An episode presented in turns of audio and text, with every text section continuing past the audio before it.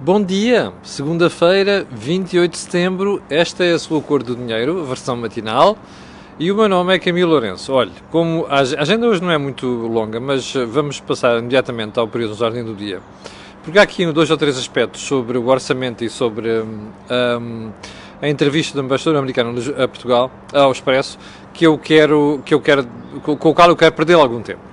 Então vamos lá, no período de ordem do dia, um, a frase que pôs os engenheiros de cabelos em pé. Você recorda, sexta-feira uh, mencionei aqui a entrevista do senhor, uh, do senhor uh, professor Abel Mateus, ex-presidente da Autoridade da Concorrência, ex-governador do Banco de Portugal, ao Jornal Negócios, em que ele dizia SIC não se pede a um engenheiro um plano estratégico. Como se recorda, na sexta-feira, alertei aqui para o facto de ter sido excessiva a forma como ele falou e mais do que excessivo, foi um erro de posicionamento.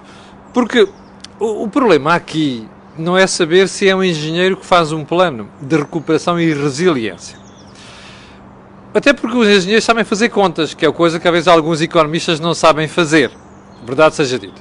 Mas, um dos defeitos do plano de recuperação e resiliência é não haver contas e contas bem feitas. Portanto, o problema aqui não é ser engenheiro. E aqui é que eu acho que o professor Abel Mateus esteve mal, porque a crítica é: um plano desta natureza deve ser feito por uma pessoa. Ah, depois podem dizer assim: ah, está bem, mas teve o contributo de muita gente, foi uma coisa que teve em discussão pública. Não interessa. Um plano destes nunca pode ser feito por uma pessoa. E vou-lhe explicar porquê. Porque, aliás, já tive a oportunidade de falar sobre isso aqui. Porque todo o resto do país vai dizer assim: aquilo não é meu. O que este plano devia ter tido era a representação de vários setores da sociedade, embora algumas pessoas com poder de decisão, para comprometer esses vários setores da sociedade. Por um lado. Por outro lado, e talvez seja o aspecto mais importante, é que uh, o plano devia ter, inclusive, a participação de membros de outros partidos políticos para fazer uma espécie de acordo de regime. Porque senão, o que é que vai ficar? A sensação de amarga que ficou neste momento, que é aquilo é tudo feito por uma pessoa. Porquê? Porque não dava jeito António Costa discutir com outra gente opções muito duvidosas. E a opção mais duvidosa do plano de recuperação e resiliência é uma: muito dinheiro para o Estado, muito dinheiro para lobbies, muito dinheiro para ganhar votos, porque António Costa precisa de se manter na moda de cima do ponto de vista de tendência eleitoral. Vêm aí as autárquicas, pode ser que venha aí umas legislativas e, portanto, deixa-me lá preparar, porque eu vou dar aqui um bodo aos pobres porque é ganhar as eleições. Este é que é o problema. Ora, e isto é que Abel Mateus devia ter estado a dizer, isto é que Rui Rio e outros uh, líderes da oposição deviam ter hum, mencionado, porque este é, uh, digamos assim, o pecado capital do plano de recuperação e resiliência. Portanto, acho que Abel Mateus prestou um mau serviço ao colocar as coisas no não deviam ser engenheiros, deviam ser economistas. Segundo ponto, um, mas que tamanha tempestade por causa da entrevista do embaixador uh, dos Estados Unidos uh, em Portugal. Eu quero recordar às pessoas que o senhor embaixador, aliás, foi muito infeliz na forma como falou, um, o senhor embaixador diz literalmente isto, ao expresso, sábado. Portugal tem de escolher entre os aliados e os chineses. Um, e dá mais detalhes. Se a Huawei entrar no 5G, em Portugal, como sabe, o Huawei é um dos principais fornecedores de equipamento do mundo, de equipamento e software do mundo para a rede 5G, a relação na defesa muda. mais, a China em Sines compromete o gás americano. Bem, primeiro ponto. Um, vou dar aqui uma novidade. Para mim, isto não é novidade nenhuma. O senhor embaixador George Glass tinha dito já há uns dois anos e pouco talvez, num encontro privado com empresários, até políticos, uma coisa parecida. Ele tinha deixado já entender que estava desagradado, que os Estados Unidos estavam desagradados com esta aproximação de Lisboa a Pequim. E disse isto em voz alta nesse encontro. Nesse, aliás, disse mais do que uma vez, mas estou a reportar-me um que eu tive conhecimento objetivo disto há vários meses. E alguém terá dito e não foi uma pessoa apenas, ó oh, Sr. Embaixador, cuidado, veja lá como é que você diz as coisas. E houve quem lhe tivesse chamado a atenção para a parte formal, que é a forma como se diz aquilo, mas houve quem tivesse ido mais longe e tivesse dito assim: ouça, vocês têm razão. Epá, vocês abandonaram Portugal. Estão-se a marimbar Portugal. Portugal conta o quê para vocês? Portanto, Portugal tem que fazer bons negócios. O senhor embaixador Glass ouviu isto da boca de certas pessoas. E eu sei de fonte segura. Pelos vistos não aprendeu. E foi dizer esta coisa ao expresso. Isto é uma estupidez. Na forma como faz e no conteúdo. Diga-me uma coisa. Dê-me um exemplo de solidariedade americana para com Portugal nos últimos 10 anos. Um exemplo. Durante o período da Troika, das dificuldades, o que é que a gente ouviu do outro lado do Atlântico? Era só gozação, como dizem os brasileiros. Houve algum investimento significativo americano em Portugal nos últimos 10 anos? Não. Você recorda-se o que é que foi o sururu por causa da saída ou redução da presença americana na base das lajes? Pá, o Sr. Trump está-se a marimbar para a Europa e Portugal a mesma coisa. Portanto, vir fazer estas figuras é lamentável. Bem, foi aquilo que algum, eu até lhe vou dizer mais, foi o empresário que disse ao Sr. que alertou o Sr. Glass para a forma como estava a falar. Bem, segundo ponto, aliás, terceiro ponto, estar a limitar a história da, da, do problema americano e português ao Huawei é muito reducionista. Eu já lhe disse aqui várias vezes que acho que nós temos de saber aproveitar as oportunidades e o dinheiro não tem cor. Mas há uma coisa muito importante: nós estamos a, a ter demasiado investimento chinês em Portugal. E talvez valesse a pena o Sr. Embaixador ter dito isto de forma diferente. Não assim como fez, porque isto só a ameaça e só a estupidez. Eu, pessoalmente, não quero mais investimento chinês em Portugal. Não quero. Porque acho que nós estamos a ficar com setores estratégicos nas mãos de uma ditadura. E, portanto, é melhor dizer isto assim e é melhor analisar isto de, bom, há aqui umas oportunidades que vamos aproveitar, mas outras não, um, que, do que estar a fazer este tipo de ameaça. Bem, agora, uma segunda questão. O Ministro dos Negócios Estrangeiros reagiu bem? Reagiu. Assim como o Presidente da República, ninguém uh, que é filho de boa gente deixa de sentir, não é? Depois de ouvir um disparate daqueles. Mas há aqui uma coisa que eu. Que, mas há aqui um aspecto que eu gostava de referir. Que acho. Se eu tivesse no lugar de Santos Silva, teria dito assim: Olha, pá, já agora os Estados Unidos estão muito preocupados com isto. E se os Estados Unidos uh, têm assim tanto interesse em que não só Portugal, mas como a Europa não fique dependente da China, porquê é que não fala assim para a Alemanha? Não é? Porquê é que o senhor embaixador americano não manda estas bocas à Inglaterra? Talvez convinha, talvez conviesse mandar esta piada podia ser que se pusesse a ridículo aquilo que foi a forma como o Sr. Embaixador americano falou. Bom, vamos lá. Então, ao ponto seguinte. Onde é que está o ponto seguinte? Desculpe lá, já me tinha perdido aqui. Um, ah, último ponto do período de jornada do dia. Hoje vamos ter direito a show-off de António Costa. Então é assim, a senhora Ursula von der Leyen vem a Lisboa hoje e vai apresentar ao lado de António Costa o plano de recuperação e resiliência. À noite, a senhora von der Leyen é convidada do Presidente da República para a reunião do Conselho de Estado. O que interessa repetir aqui é que é o show-off que António Costa vai fazer. Vai fazer hoje e vai fazer nos próximos dias sobre o plano de recuperação e resiliência. Vou postar consigo uma coisa. A senhora, como é uma diplomata, aliás, os últimos presidentes da Comissão Europeia, a começar pelo Sr. Juncker, têm sido uns diplomatas. Têm sido idioticamente diplomatas percebe?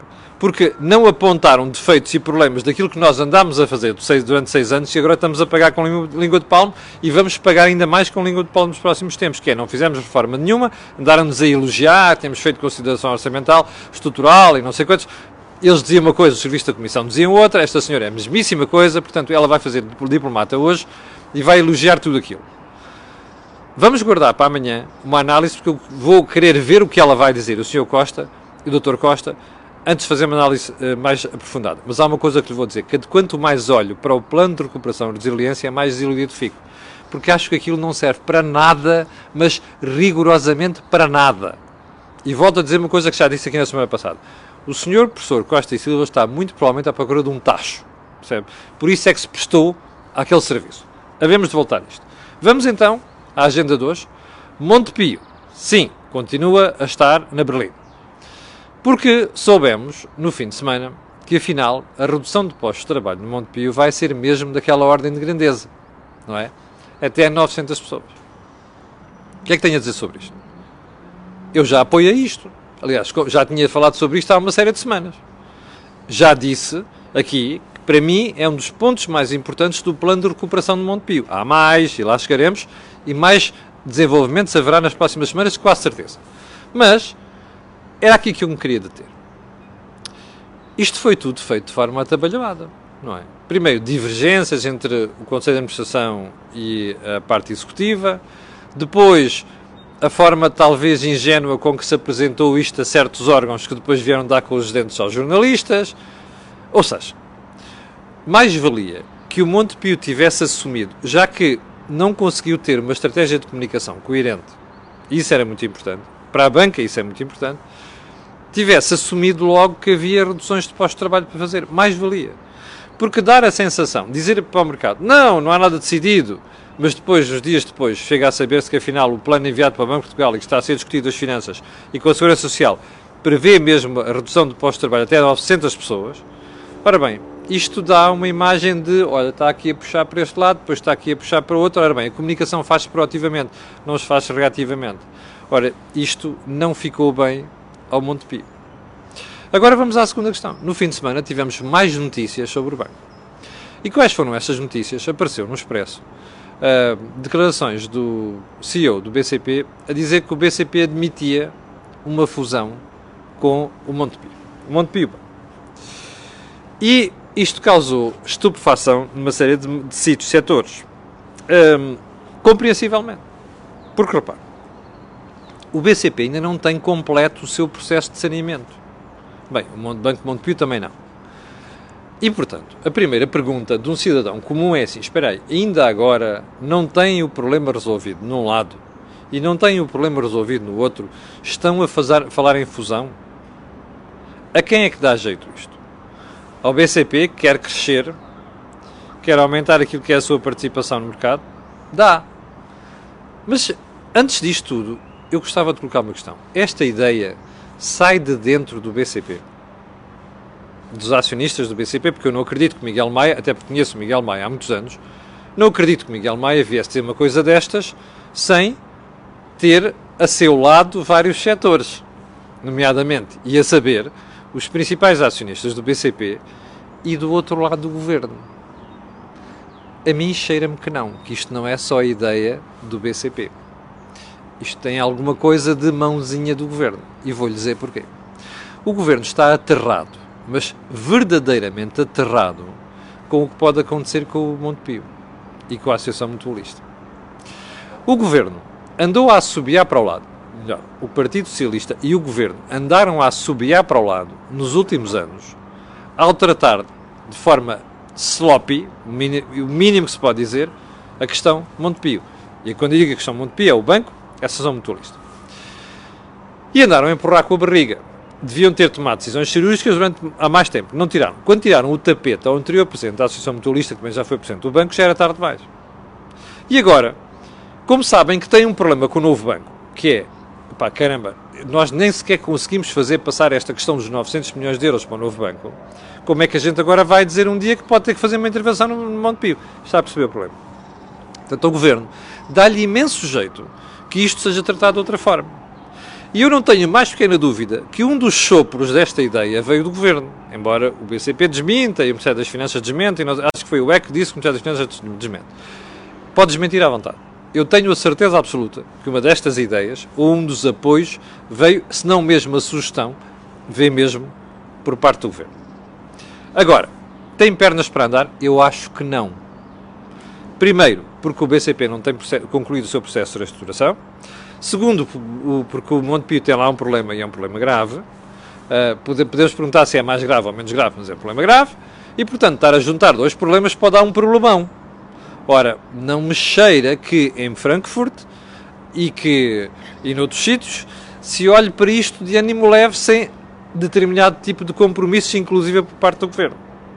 E aí é que está o problema. Terceira questão. Alguém já perguntou à Associação Mutualista, que tem mais de 99% de capital do Banco Montepio, está interessada nisto? Eu ainda não ouvi a opinião da Associação Mutualista.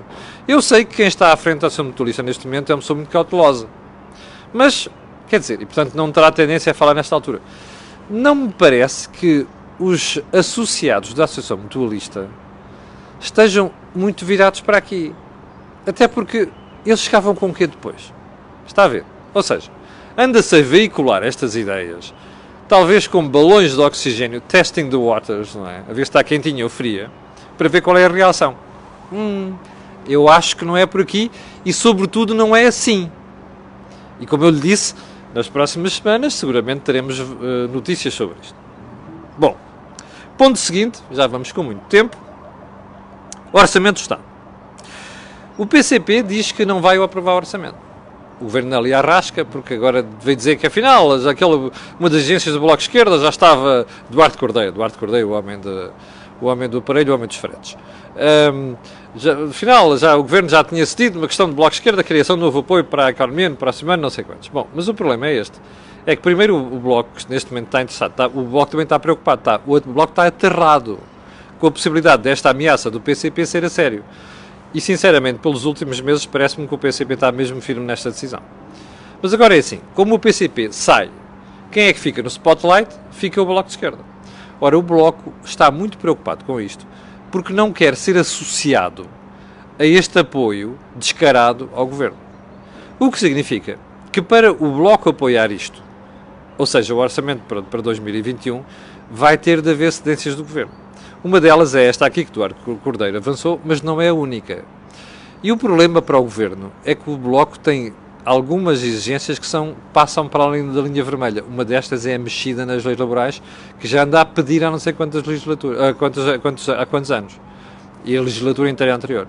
Ora, isto é a pior coisa que se podia fazer a Portugal, até por outra razão. É que foi das maiores conquistas que a Troika nos trouxe. Portanto, isto vai fiar fino. Agora, despeja a questão para cima do PSD.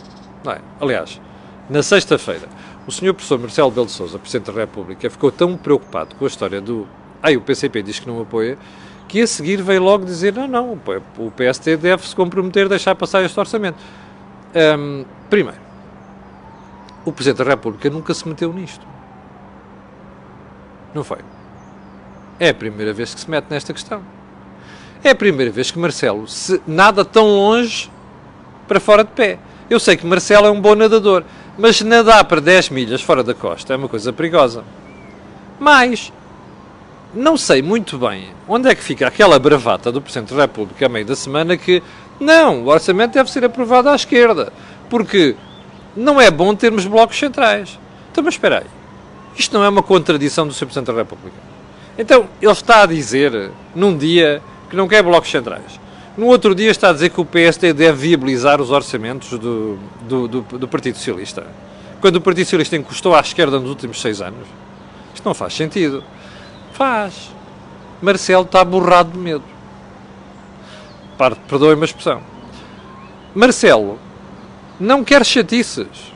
E, portanto, ele agora já não pode dissolver o Parlamento a partir do dia 8 de setembro. Ou seja, o país fica por aí. E agora, a questão seguinte é: então, mas espera aí Podia haver uma crise política? Podia e pode. A questão é, isto dá jeito a Marcelo? Não dá, não é?